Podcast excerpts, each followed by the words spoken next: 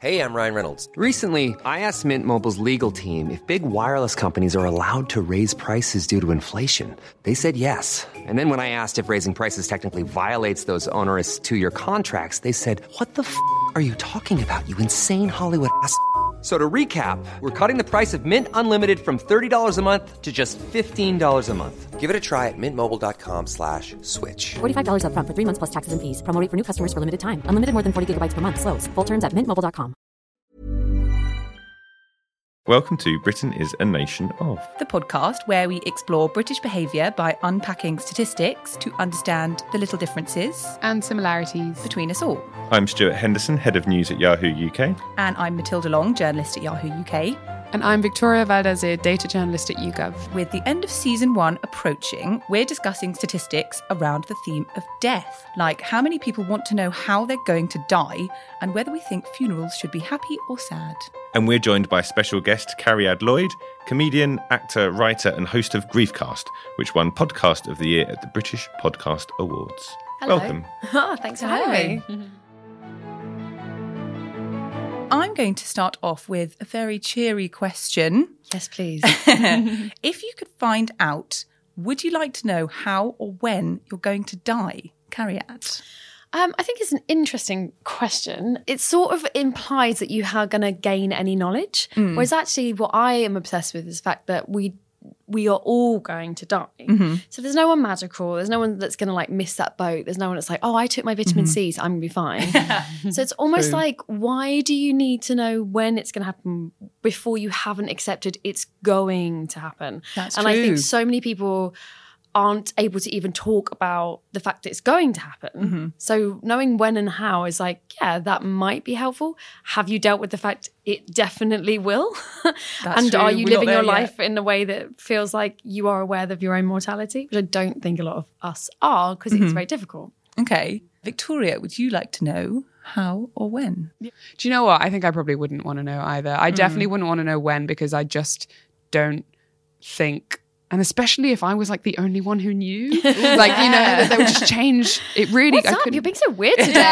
it's gonna be a bit Stressy. yeah, it would just be a bit much. I think I'd rather just. I'm quite happy just Trundling living life, and then at some point it'll be over, and that's okay too. Okay. Stu, what do you think? I think no at the moment, uh, but I can definitely see a time when that the answer would be yes. But I also think Victoria's point about being the only one would be obviously slightly more difficult. Mm-hmm. Mm-hmm. But I would it would be great if we could move to a situation when knowing the date of your death wouldn't be unusual mm. or, or a weird thing to know. I would like to have the option of of finding out. I wouldn't like wouldn't want like a happy retirement. You've got eight years to go. I would like at some point to go. Do you know what? I think I'm ready to to find out when I'm going to die. Just let me know. My thoughts about this is that if you knew specifically when you were going to die, it would really affect the way you lived your life. So, I don't know, if you knew you were going to die of cancer, then you could take up extreme sports. And just because you're I'm gonna dying die. doesn't mean you have to take up extreme sports. Should make that clear. It's the not. Yeah, don't feel pressured. Well, the majority of Brits don't want to know either how or when they're going to die. So 52% of 18 to 24 year olds don't want to know either. And this rises to 74% of over 55s. So the older you are, the more It's likely the opposite you are. of your rules, yeah, the more likely you are not to want to know either how or when you're going to die. I guess maybe because death It's feels a bit about to happen. sooner. yeah, Yeah. exactly. So a quarter of Brits would like to know one of the two, either when or how. And young people are the most likely to want to know the details of their death. Uh, one in 10 want to know when, one in nine want to know how, and nearly one in five want to know both. But that's like asking a young person, like, "Oh, do you want to know what happens in that film?" Spoiler alert. Like, yeah, how does that film end? I don't think it's as real as it is if you're 65 and you've already had five operations and some of your friends have died of, It's of, of different diseases. If you're 19, it's like, do you want to know? You're like, sure, what happens? how, how glamorous is it? consequences. Because you don't, it's not up close in your face yet. So I think you probably still think it's like someone saying, do you want to know what happens at the end of Game of Thrones? You're like, yeah, I'm not going to watch it. It's, there's like seven series. yeah, not. yeah, just tell me. Do we think our, how, we would answer differently if it was um, a loved one? Would you want to know when a loved one dies? Oh, I think, um, oh, that made me. That sort of hit me a bit more than wanting to know about. yeah, I I think, think No, Spoiler alert, they are also going to die. sorry, guys. So sorry. Ev- literally everyone. It's mad. It's a mad new thing. They've just discovered it. but you don't know whether they're going to die before or after you, so you might not have to deal with it. That's maybe what. That's it. Yeah, technically, that's- technically if they die after you, then they're not going to die, really, for, as far as you're For you. Yeah, that's true. To all intents and Do you want to be upset or do you want them to be upset? Yeah. What's your choice? What's your choice? So the survey also found that young people are the most afraid of dying. So they want to know how and when they're going to die, but they also said that they fear death the most. So 42% of 18 to 24 year olds said they're fairly or very afraid of dying, compared to a third of those aged 55 and above. They should be more afraid of getting to 30 and seeing what's happening in the world. like, with what their- they haven't achieved. once Yeah, the so- climate wars break out, guys, like, don't worry about it. Yeah, it'll be fine. I think the thing that maybe surprised me a bit is that just over half of Brits, 52%, said they're not afraid of dying. I think that's quite high. I thought it would be I more think people high. afraid We, of we talked about this in, off- in the office earlier, didn't we? And there weren't that many people who said they were afraid of dying. But, but it was weird that those who said they were afraid of dying were quite strong on that. Mm. They were. It, there wasn't sort of many grey areas. It was like if you're afraid of dying, that is it. You are quite afraid of dying, and you give it a lot of thought. Mm. I think. But I also think that there was a distinction between whether you're afraid of like the process of dying, as in how you're going to die, is it going to be painful, blah, blah, blah, or, rather than like being dead, which someone pointed out, like you can't necessarily be afraid of something that you're not going to experience because Yeah, you won't true. be there anymore. But it's actually just the the moment itself, which again is really weird because you're not going to be there after. So you're not going to have to deal, even if it's really painful, then you're dead after. So it's an interesting thing that I looked into, uh, according to the Office of National Statistics, dementia and Alzheimer's are the leading cause of death in the UK, which accounts for 12.7% of all deaths registered. And the top five, basically the top five ways that most people die, account for almost half of deaths. So, the survey asked, do you want to know how you're going to die? You can Realistically, basically we, we Google do know how we're it's very like, likely you to die. you're going to, and you can work out top five what it probably will be. And people are like, Mm-hmm. I just don't know how it's going to happen. and you're like, you do. Ladies, it's going to be dementia. Stuart, Yes. heart disease. Okay, cool, Hmm. brilliant. Thanks. You're welcome. I'm literally not going to change the way I live my life at all. You, knowing that information. So, Cariad, from what we've just found out from these statistics, what do you think that says about our relationship with death and how it changes as we get older? Um, well, yeah, as I said, I think if you get past 50, then you probably have known a fair few deaths in your time. Um, I always felt like I'm quite unusual because my dad died when I was 15.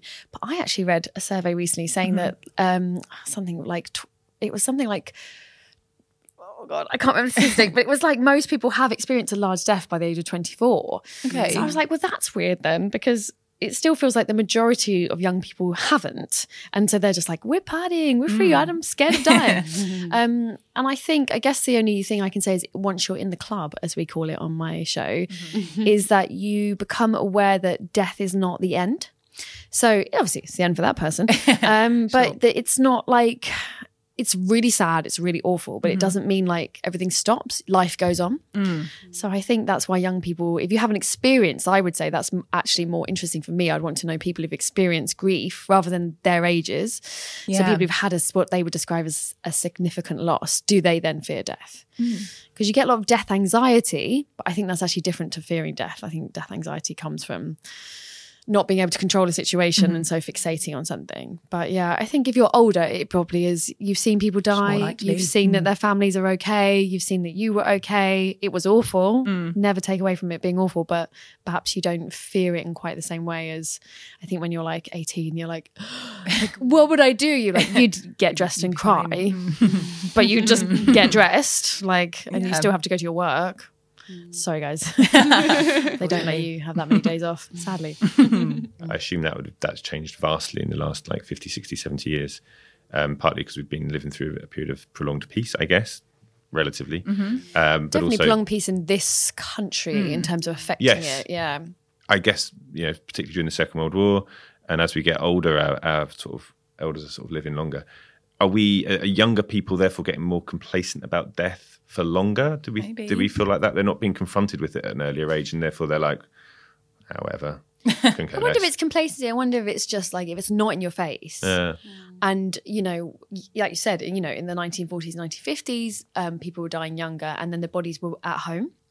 So the bodies were often hmm. brought That's- home, yeah, and so people saw face, yeah. dead bodies. Hmm. And I think now, you know, you could get. I know friends who've get to like you know 30 and would say, "I've never been to a funeral. I've never seen a dead body." Now I'm not in that category. Hmm. That's why I do my show. Um, but if you haven't had that experience, then why would it be in your conscious, you know, your everyday worrying about it, or what, how would you accept your own mortality? It is quite hard if it's not something that you're faced with every day, you know. And if you don't work in the, you know, medical care system, Would you do, do you think dealing with grief gets easier the more deaths you experience? No, I don't. I think it depends on the griefs. So I would say, you know, somebody perhaps who've lost six children would say it didn't get any easier. Um, but I think you, I think what I say on my show, I compare it to love. So I think your first grief, you never forget your first grief, mm-hmm. guys. Mm-hmm. Oh. That's interesting. And that's once you know that door is there, and mm. once you cross over, literally you, the living person, cross over to this world where you're aware that people can stop existing and what forever actually means, mm. rather than like, oh yeah, I guess I'd miss them. It's like, no, what it means to not have someone for the rest of your life. I think you might feel differently about other griefs because it's a familiar feeling. Like when you fall in love again, you're like, oh, here we go again. Been here. yeah. this is going to end in death. So on this subject of uh, of how we grieve and and how we deal with with death, I suppose I was looking at a YouGov omnibus survey which asked people whether they think a funeral should be a solemn occasion that's mourning someone's passing or a joyous occasion celebrating someone's life. And I was quite surprised in that my assumption somehow, just from what I know about the culture here in the UK, was that more people would be on side of it being a solemn occasion. But actually, you had a third of Britons say, yes, it should be solemn. But then 44%, so that's a little bit under half, say they think it should be joyous. And actually, the older you are, the more likely you are to think that it should be a joyous occasion.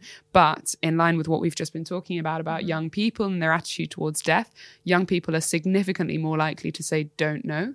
And so basically, what happens ah. is you've got a consistent proportion of people who think it should be solemn, but then you have uh, less and less people saying don't know and more and more people saying joyous. So the ones who are changing their minds are changing their mind to joyous from don't know. And you have almost no one who changed their mind from don't know to solemn, um, if that makes sense. So yeah, yeah, I just thought that was quite an interesting finding, particularly here where, I don't know, maybe it's Christian influence. I don't know what it is, but for some reason, I would definitely imagine that the quote unquote classic funeral is still kind of wear black, be sad. And actually, quite a lot of people would rather it wasn't. I feel my hunches. I'd feel I find it really unusual to celebrate death, and I'm, I'm frustrated. I feel that way, but I'm conscious that is what I think.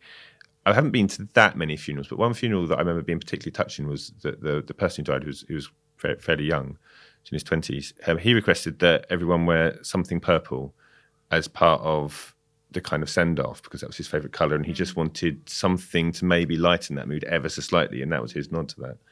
And I found that a really sort of touching way of acknowledging something that someone wanted to remember rather than like, are we all sad because that's how we should act. Therefore, you're not really thinking about them. You're, you're acting the way you should act, which is mm. really odd. Whereas as you looked around the church, you just saw lots of purple and that made you realize lots of people are wearing, lots of people are wearing purple for a reason. Yeah. And that was nice. It's also very much feeling part of a community. Yeah. And I think that's what happens when someone dies. You feel very isolated, and your sadness can make you feel very isolated. And when you're grieving, it's the same part of your brain lights up as when you're depressed. So anything that makes you feel part of a community, and when so everyone's wearing the same color, which is what happens with the black.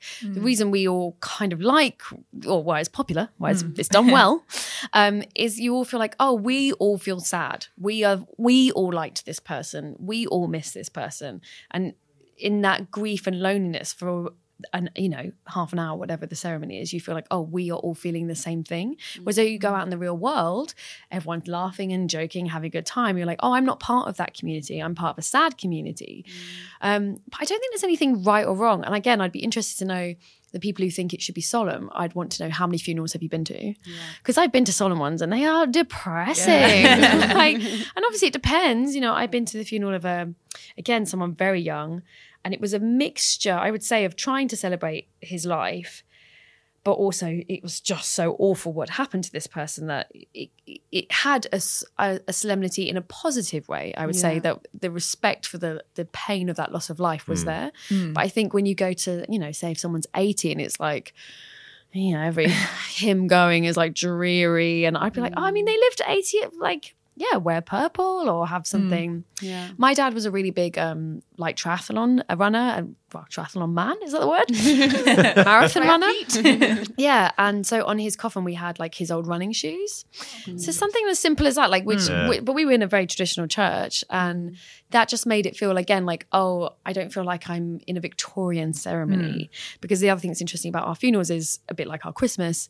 It's a lot of Victorian hangover. Yeah, that's This is- true. do I because I feel like there's too many like this is the way you have to act at funerals. I find it really Yeah, it's- frustrating. It's very Victorian, I would say. Like I, I don't know the full ins and outs, but I know that in Victorian times they had extremely set rules for grieving, mm. for how long you could wear the mourning clothes. So there was like the amount of years like a widow could should wear it, and the amount of black you should wear if it was your cousin, if it was like yeah, like or if it was your husband's cousin, and they was you know they love to make a nice rule about stuff, and I do think that feeling you get when you go to a funeral and you think oh I should is sort of a bit of a hangover. Like I'd be interested to know. But at the same time, I think eh, there seems to be a lot of evidence just from looking at even just like funeral ceremonies around the world and in mm. different cultures that at the same time, in the same way that the community kind of gives you something to hang on to in a difficult time, the traditions do as well. massively. And i think that's really important. Everyone i've spoken to on griefcast who had a, rel- a religious background already that they sort of believed in found it very helpful. Yeah.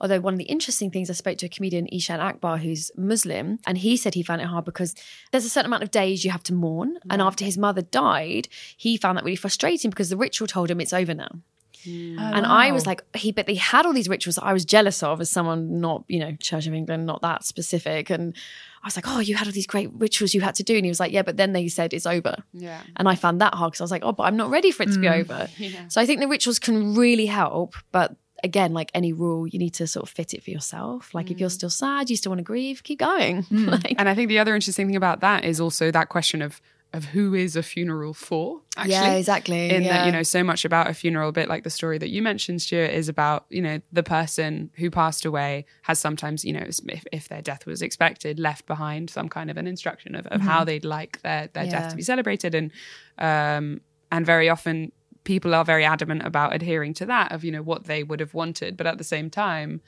the people that are there are the ones who are still living and the ones who are grieving together. And uh, it just feels like a really interesting and strange dilemma of, of, of who should this ceremony really be about and for and, and why are we doing it in many ways? It's so that the people who are still living can can find a way to move on together and support each other. But at the same time it's also your last tribute to what that person wanted and to how they want to be sort of sent off. And i guess that that's quite an interesting thing about about grief that you know it ends up being about the living and how they can carry Yeah. on but you're doing it in a way that remembers that it's person such a compromise between individuality and community. And it also it reminds me of any ritual. It's like same as a wedding. You know, you talk to people at the wedding who are like, "Oh, it is for us, but we had to do this, this, and this to keep this person happy." Mm, and so, and again, it's like trying to find that balance of celebrating that person, but yeah, they're not there. Mm. And the thing you hear, mo- I have to say, most of all, is when there's a when you, I would say, a successful funeral, is everyone always goes. The saddest thing was the person who'd enjoy this most isn't here. Yeah, that's because you play their music, you've got their, All their friends, friends. you get mm. things they oh, liked, you talk about them, So and then you go, you're having this great time, and you're like, oh, the one person who'd really love this, because I mean, I like it, but they loved that song. But then the thing is, when someone dies, it is sad, and you mm. shouldn't negate that. That mm. doesn't mean it can't be a celebration, but to, and that's why I think it's important to make that distinction of like a celebratory funeral doesn't mean we're all like, woohoo, they gone. it means, oh, I celebrate their life. My God, I miss them. That makes me sad. Like you can't skip over the sad bit, but you can, you know, I that's what it, it, you can dwell in it maybe more than you need to. I wonder. So, how about this question, uh, which I don't think I, I've ever asked any of my uh, closest friends and family, and it's weird that I haven't asked it. Which is like, have you have you thought about your own funeral, like what you'd want in it? I have. I've never told anyone that, but Have I'm like, you? yeah, Have you I've written definitely- it down? Oh, You need to tell. This is a bit we talk about when I do the live Yeah. show. We plan funerals for three comedians, and the amount of times like you have to tell someone Yeah. because otherwise you get run over by a bus, and we go, guys, I know what he wanted. It was like absolutely like no music, and you're like you're in your upstairs going like no. Need to- that's the thing. Why we don't talk about how we want to die, or even the other thing we don't discuss is like if you go into a vegetative state you know, we don't talk to our partners and say, okay, I want you to switch it off. So what happens in the medical world is like they try and keep someone Mm. alive. Sorry, I made it very dark very quickly.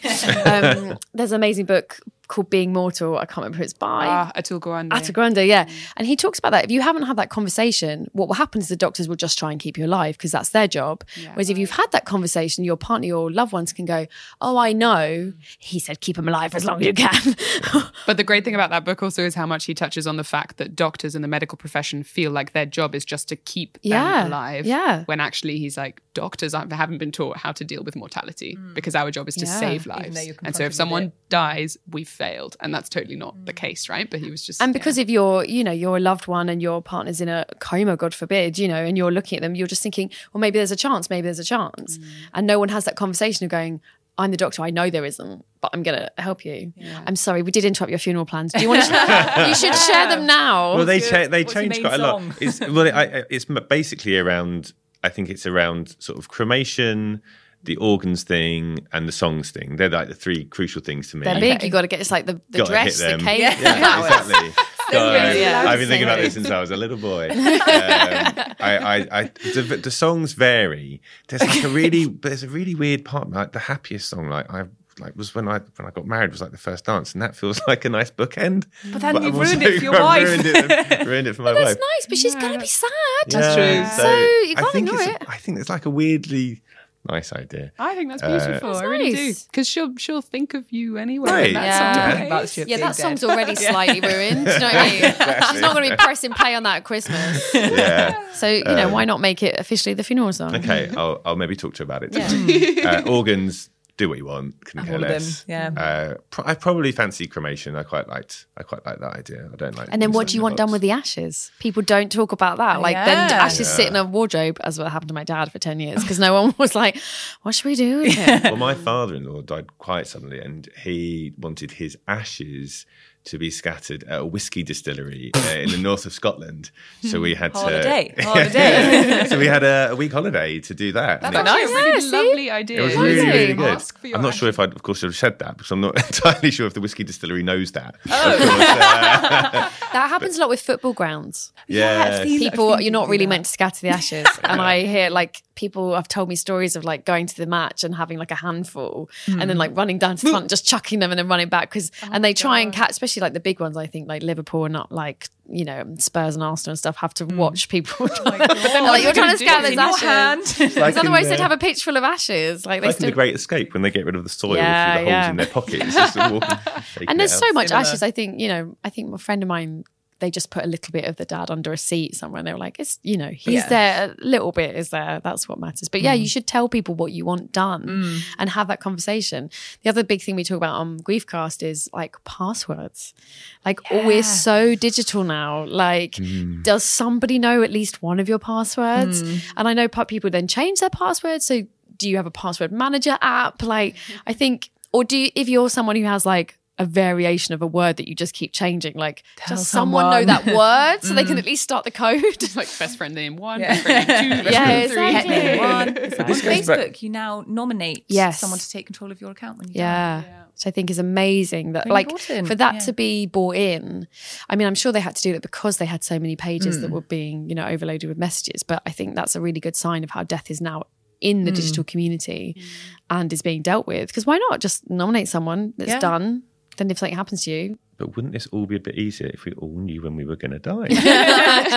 like, set yourself at like if you get Change to all my that point, passwords to password one two three the day before. it's literally the ultimate deadline.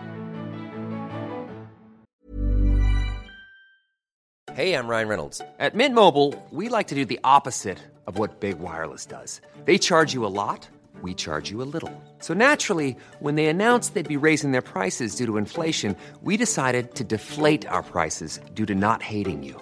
That's right. We're cutting the price of Mint Unlimited from $30 a month to just $15 a month. Give it a try at mintmobile.com slash switch. $45 upfront for three months plus taxes and fees. Promo rate for new customers for limited time. Unlimited more than 40 gigabytes per month. Slows. Full terms at mintmobile.com. This Mother's Day, treat mom to healthy, glowing skin with Osea's limited edition skincare sets. Osea has been making clean, seaweed infused products for nearly 30 years. Their advanced eye care duo brightens and firms skin around your eyes, while the Golden Glow Body Trio nourishes and smooths skin all over. Go to OSEAMalibu.com and use code MOM for 10% off your first order site wide. I'm going to change pace slightly Okay. and would like to ask the room what's the first thing you would do in the event of a zombie apocalypse? if we all were going to die. Um, Cariad. Wow. So I need more information. What's happening? Are they taking over everywhere? Is it spreading across? Eng- is it only England and like United Kingdom? Can I escape? So, on the basis this was a YouGov poll framed as a zombie apocalypse, I'm thinking it's about as bad as it can get. Okay. I'm thinking wherever you are, they're coming. Yeah. Maybe we've we're in that kind of. Uh, you've got like Hollywood star, You've got like an hour to get out or to make a decision. You know, they're on their way, guys. What are you going to do? I'm going to kill myself. Okay. Am I the only one who's like, it's like, let's just get out of here? I'm the only one. Um, I would make sure that if my loved ones were around me, I had spoken to them and said, I love you. And then I think I'd be like, is like, because again, you have to think we're so obsessed with living and surviving. What are you going to survive into? world. Yeah. Like, you know, are you going to become like, oh, the pole dancer for the zombie king or something, like Princess Leia tied up to Jabba. Like, is that going to be your future? And like, no one remembers anything you did or said because they're all zombies. Like, you know, I just think, what world is there going to be after the zombie apocalypse? And apocalypse? there's always hope, even in the event of a zombie apocalypse. I'm, surely. I'm cancelling the hope. I'm like, okay. I'm like, all right, guys. And isn't it better to die peacefully with your own choice? I mean, I've really, I've gone there. I was just an image now, just like your family lined up in a line, just right, guys. well, yeah. well, this One is bullet, it. all the heads Who's going to go first? uh, Victoria. yeah, it's funny because I think uh, I would like to say that I can view it in that because that is definitely the right way to view it. But I, I still think I would have this like competitive survivor instinct of just like I'm going to be the last one to go. I'm the best at the zombie apocalypse. exactly for no reason because you're absolutely right. Would add nothing to my quality of life. But I think I would just I would just have this like adrenaline rush fuel desire to escape the zombies. Matilda. I think I would hide. Okay. That's I Where? haven't put um in the cellar of my parents' house, which is also where all the wine is. Okay. That's So. I'm having a great time. Yeah. There's a freezer in there. I could defrost some really old, weird food like parents have in freezers. You're going to drink so much wine. You're going to eat. drink myself a, you're going to eat yeah. a badly defrosted pizza. You're going to get food poisoning. Then you're going to throw up all the wine, and the zombie's going to come down. and You'll be like, ah, just hate me. Exactly. Just hate me. This is awful. I'll be fine. Then I'll be a zombie. Well, the, the great British public were asked if they had a zombie plan themselves. And I was genuinely surprised by how many people appear to have a zombie apocalypse plan, which is 11% of Brits have a plan in the event of a zombie people. apocalypse. Uh, and there's a real regional divide. Uh, quite surprisingly. Uh, so 11% of English people uh, have a zombie apocalypse plan. Mm-hmm. Uh, only 5% of Welsh people have a zombie We, apocalypse we got the valleys. I think they're, that's cocky. I think they're like they're not going to get through those valleys. Yeah. Build a wall. But in Scotland, seventeen percent of people have a zombie apocalypse plan. Plan, and and that's bizarre. That's right? one in six Scots. They're The, uh, brave. They're brave Scottish. They are brave. So some of the uh, some of my favourite uh, answers to this, uh, they can all kind of be subdivided into the idea of holding up, getting supplies, or relocating. Or No one or- instantly killing themselves. Funnily enough, just me. Yeah, God, me neither. Just me. maybe that comes under not applicable. Yeah, yeah, Um, the uh, the highest one uh, was 26% of people said they would just gather supplies. The second highest one was very, I think Victoria's probably in this one, which is get weapons. Oh, Uh, Just 23% of people. Uh, 18% said hole up at a family home. I guess that's kind of where you probably feel Me safest in as well. cellar? You think it's the wine, but actually it's that kind of. Can I just be clear? Are your parents with you in the cellar? don't care. Joking. Depends if they're in. There's only room for one, guys. Sorry. But my favourite answer is 9% of people refuse to reveal their plans. wow. Which is That's hardcore. incredible. I'm liking that. Oh, their uh, plans are so good. They're like, I'm keeping that, s- that special plan to myself. When Not I only need is it it. an anonymous Dilute the survey, genius. they, they don't even want to go Anonymous for survey. don't know. They're like actively saying, I'm not telling you. Yeah. I don't know you. So, what I thought was quite interesting about this was kind of also the framing of the question around zombie apocalypse. Because the idea of zombies, I mean, it kind of does go back, you know, quite a few centuries, etc. But in terms of popular culture, when I said a zombie apocalypse, I assume we all had a fairly similar view of what that would look like Shaun of the Dead. which is essentially Shaun of the Dead.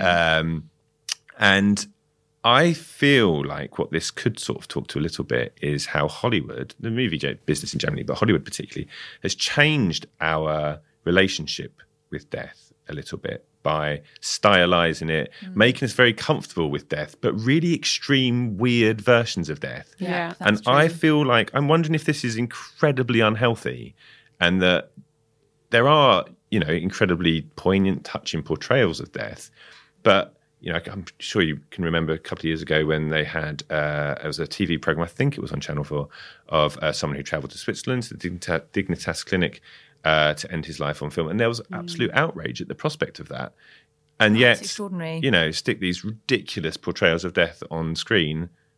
And it's like, yeah, whatever, that's hmm. fine. I think it's re- it's really d- sad. I think you're right because what happens is then people believe that's going to happen to them, hmm. and we live in such a strange world. Like that, people go, "Oh, that's happened in a film. That's how my parents' death or my grandparents' death will look like." And the thing we talk about on the show constantly is that you don't get a Hollywood moment. If someone's dying of cancer, by the end they are so morphined up. They will not be able to speak to you. They will not be able to blissfully, angelically raise their head and say, hmm. I love you, son. Like, that is not going to happen. Which is why, one, you need to have those conversations before someone gets sick and tell people you love them and that you appreciate them because by the time they're dying, they won't. Mhm, nearly swore. They won't know what's going on. And I think if, like we said earlier about your first death, if you haven't experienced death, it can be a real shock. If you get to like, you know, 45, 50 and then you're losing a parent for the first time and you watch somebody literally dying slowly over hours or days or weeks even to be like, whoa, whoa, that's not what I was promised. But it's like, do we take that up on any other aspect of film? like when it comes to romance, we'd be very like cynical. Come on, guys, you know it's not like the movies, but like no one is so honest to be like death is not like the movies. Like, and you know we're very happy to deal with extremes. We're happy to deal with like zombie apocalypse, but really, I'd say what you're watching, like in a zombie film or any end of the world film, you'll see a shot where like a whole street is killed and 200 people are dead, but you don't feel anything because you know mm. that's not real. That's mm. too much for my brain to cope with. But the idea of someone showing you very truthfully a documentary of a man dying, people are like, whoa, no, thank you. Yeah. Can't deal with that. Sorry. Yeah, because they, they don't want to face the mm. truth of it, which is death is actually uh, can be boring, can be very slow, can be really painful, mm. uh, and can be like dull just waiting for someone to die. Like it really, it can take a long time, or it can be street so quick that you know before you know it, they're in a coma and you haven't had a chance to say anything. So I mm. think people hold that Hollywood idea on their head because it makes them feel like, oh, I can do it tomorrow. I can tell them tomorrow. Mm. I can. I'm not going to die. It's going to be okay. But the other thing is also just how willing we are uh, and how like enthusiastically we expose ourselves to the Hollywood ideal in terms of the like yeah. mass murder stuff. I think people are still much more reluctant to watch a film, even about the idealized slow death, even Yeah, about yeah. the like raising your head and saying "I love you." Even that, so many people are like, "Oh God, no, Yeah, don't it's too watch that." depressing. Yeah, a bit depressing. I always go back to the. I think it's an Austin Powers. I think it's Austin Powers too. Bear with me. And um, there's a shootout, and one of the henchmen falls down, and they cut to a home, and the woman picks up. and She's like, "Hello," and he's like, "Is that henchman three's wife?" And she's like, "I'm sorry to say he's not coming home today." And she's like, "No one ever thinks of the family," and it made me laugh so much at the time. Mm. But it's su- there's such a truth to that of like, yeah, we just watch those henchmen in mm. James Bond or whatever. They just get shot, and you just think, "Oh well, yeah, they're baddies, they're dead," mm. and we don't you know, you don't think, oh yeah, actually, what is death? What does that mean? People have families and Consequences. the consequences of that, and how would I feel? And it's like, obviously, you, you don't want that in a film. That would slow down James Bond.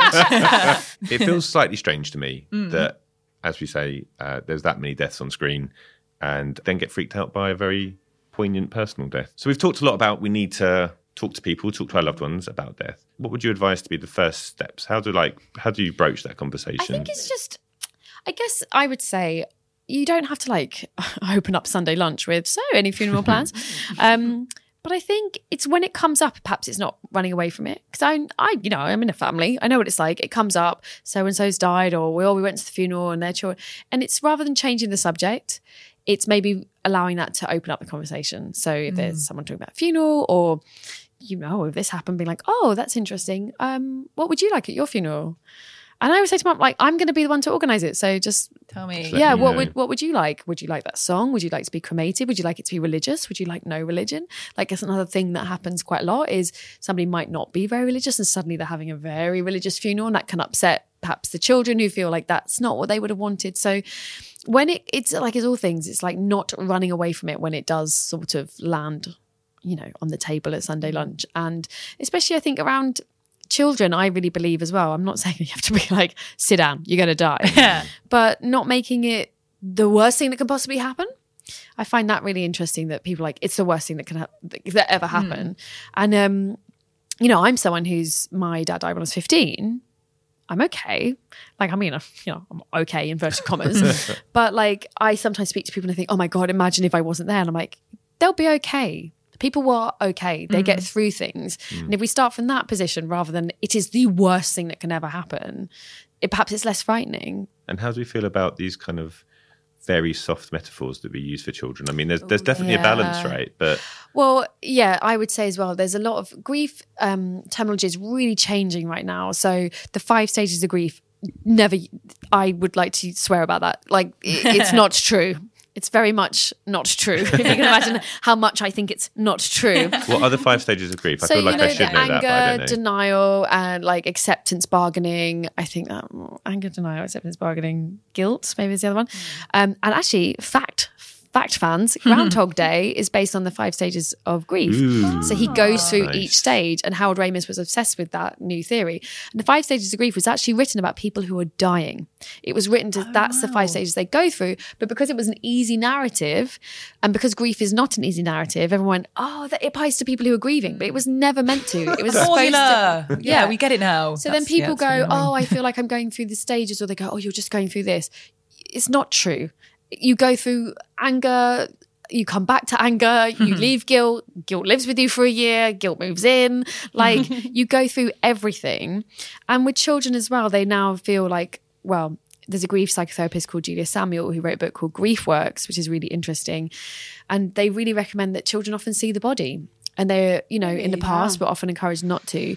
If you don't see the body, it's really hard to understand someone's dead. That's interesting. Mm. And especially if you're a child and you think you live in the world where magic happens, and people would they there's so many children who lost parents who are now you know in their 30s say to me, I just thought they were coming back mm. because no one let me see them die, be dead. So I just thought they're probably just away. So you need children to understand and accept it. Now, obviously, it's very personal. If you think your child is not ready to do that, of course, you're the one that knows your child best. But using things like gone to sleep, gone away to a better place, still watching you, really creepy. that one, really um, the language you use has to be, I think, very clear that they are dead and they're not coming back. And that is sad. And you know what? Sad things happen and we can talk about it and get through it rather than what do you teach a child? They've gone away to a better place, but don't worry, we're never going to cry about it. Uh, how's your teenage years going? how's your adult life forming relationships? Confused? So I think really think about what you're saying to someone and what that means to them. It's interesting. My um, so I've got someone who's eight, and uh, he was only three when my father-in-law died, and he still misses him. He got really upset uh, a few weeks ago. Um, sort of apropos of nothing really. There was nothing really sparked it.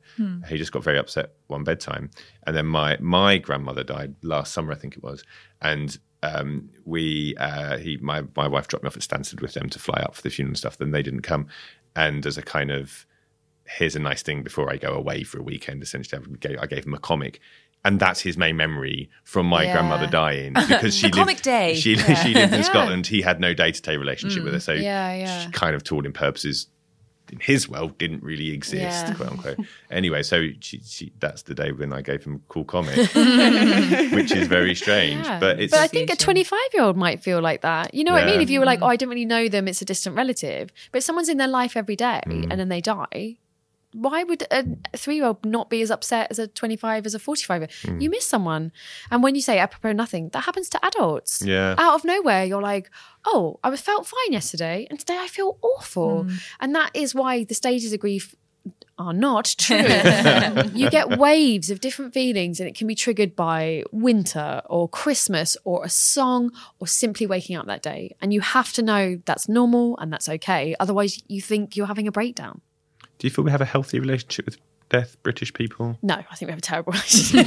Sorry, guys. Me too. I think it's getting better, but I, I don't. I think we don't like talking about it. Most of our funerals, especially having talked to a lot of Irish comedians who will be like, "Oh, I saw a dead body when I was, you know, three. And one was like my earliest memories being held over a coffin as a oh baby. I like to like look at the dead body. That's extreme, but we don't. Our funerals tend to be, you know, hidden away, and we don't see the body, and it's not discussed. And I think, I think that can be really unhealthy.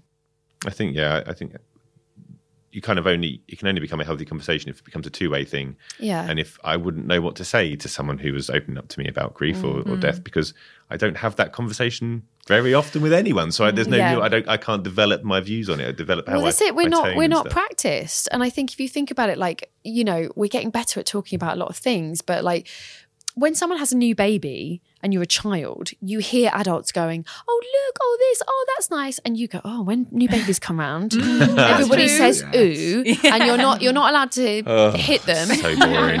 and but you learn. You go, okay, and mm. we don't let children see the death conversations. So of mm. course you get to 21 and you're like, I don't know how to talk to someone mm. because you don't go, oh, this is you know so and so her her father just died.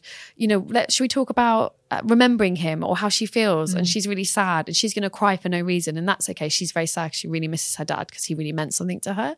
And then a child would go, oh, I see. When someone brings up death, we don't change the subject. We don't make them feel bad for crying. We just ask them stuff. And actually, it's weird. There's been so much mm, publicity is the wrong word, but you know what I mean around like cancer and trying to raise awareness Mm. Yeah, of yeah. cancer and and It's all about which talked sub- about beating cancer. But we don't. Yeah, it's not like, hey, but some of you are going to die from it. Yeah. So and there should like it feels like there's there isn't any impetus to start a conversation Yeah. about it, right? Because Well, because we're still pretending we're not going to die. Yeah. we're like, well, I, well, I comes won't back to die. that, Yeah, yeah. that's not going to happen to me. I'll be accepting fine. our own death. And also, I think the other big thing to the lot, like piece of advice I'd say is like, it's okay to not know what to say. You mm. are perfectly allowed to say when someone says to you, someone bursts into tears, says, "Oh, sorry, my something just died." Just go, "I'm really sorry. I don't know what to say. I just feel bad. I'm really sorry." Mm. yeah, You don't have to have the right answer. Like, who decided that you have a mm. textbook? We don't. It's- and even there, I think sometimes people can get weirded out by the idea of even being sorry because it's like, well, I didn't do Yeah, anything. you know, yeah. but all, all you want to do is show empathy at that point in time, you know? Like, and you can easily say that. I'm sorry if mm. it's the wrong thing to say. I'm sorry if you don't want to hear sorry. I just want to tell you I love you, and I'm. I just feel bad that mm. that happened to you. yeah, yeah, yeah. And, and accept that you might get it wrong. And if that person's mm. like, "Don't say that to me," that's the worst thing you can say. You can go, "I'm sorry, I got it wrong." Yeah. like it's okay. But we all want to be like such good humans. Of like, we don't like getting it wrong. But I think that I've like I've heard before from from friends who've lost someone, and especially when it's been like a, a shock or you know a very mm. young death or something like that, that that people don't say anything Yeah. rather than say the wrong thing, which ends up being the worst thing because then you mm. feel lonely at the hardest time. Someone described it as your pain feels unbearable.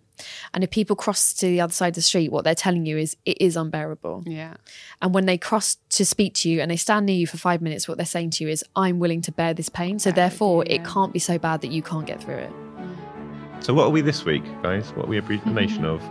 Oh, I think we're a nation of people who are learning to deal with death but haven't got there Yeah, yet. I think that's good. Yeah, learning to figure it out. It's all really hmm. new. This age we're living in, where we're talking about stuff now, like you know, mental health and gender and race and gre- all these things that are on the table that weren't there before. Like, of course, we're going to get it wrong because it's hmm. brand new. I think we're a nation of grievers, and I think even if you think you're not in the club, you know someone who is in the club. So, we, like, and that's okay. It doesn't define you. Doesn't mean that every day you wake up bawling your eyes out, but it does mean that death is a, a part of this life and our society. and You just need to know you're part of that club. You're part of that club, and that's all right. If you are currently going through grief or a bereavement, there are organisations that can help. Cruse Bereavement Care is the United Kingdom's largest bereavement charity, which provides free care and bereavement counselling to people suffering from grief. You can call them on 0808 808 1677. Uh, I would also recommend Child Bereavement UK, Winston's Wish, Grief Encounter if you're trying to help a child who's been bereaved. Uh, Cruse are amazing, and there's a book called Grief Works by Julia Samuel that is also a very helpful resource. Thanks for making it all the way to the end of Britain is a Nation of. How can they get in touch, Matilda? You can follow us on Twitter at Yahoo News UK, or you can find us on Facebook under Yahoo UK and Ireland, or email us on Yahoo News UK at oath.com. And join us again for another deep dive into very British behaviours.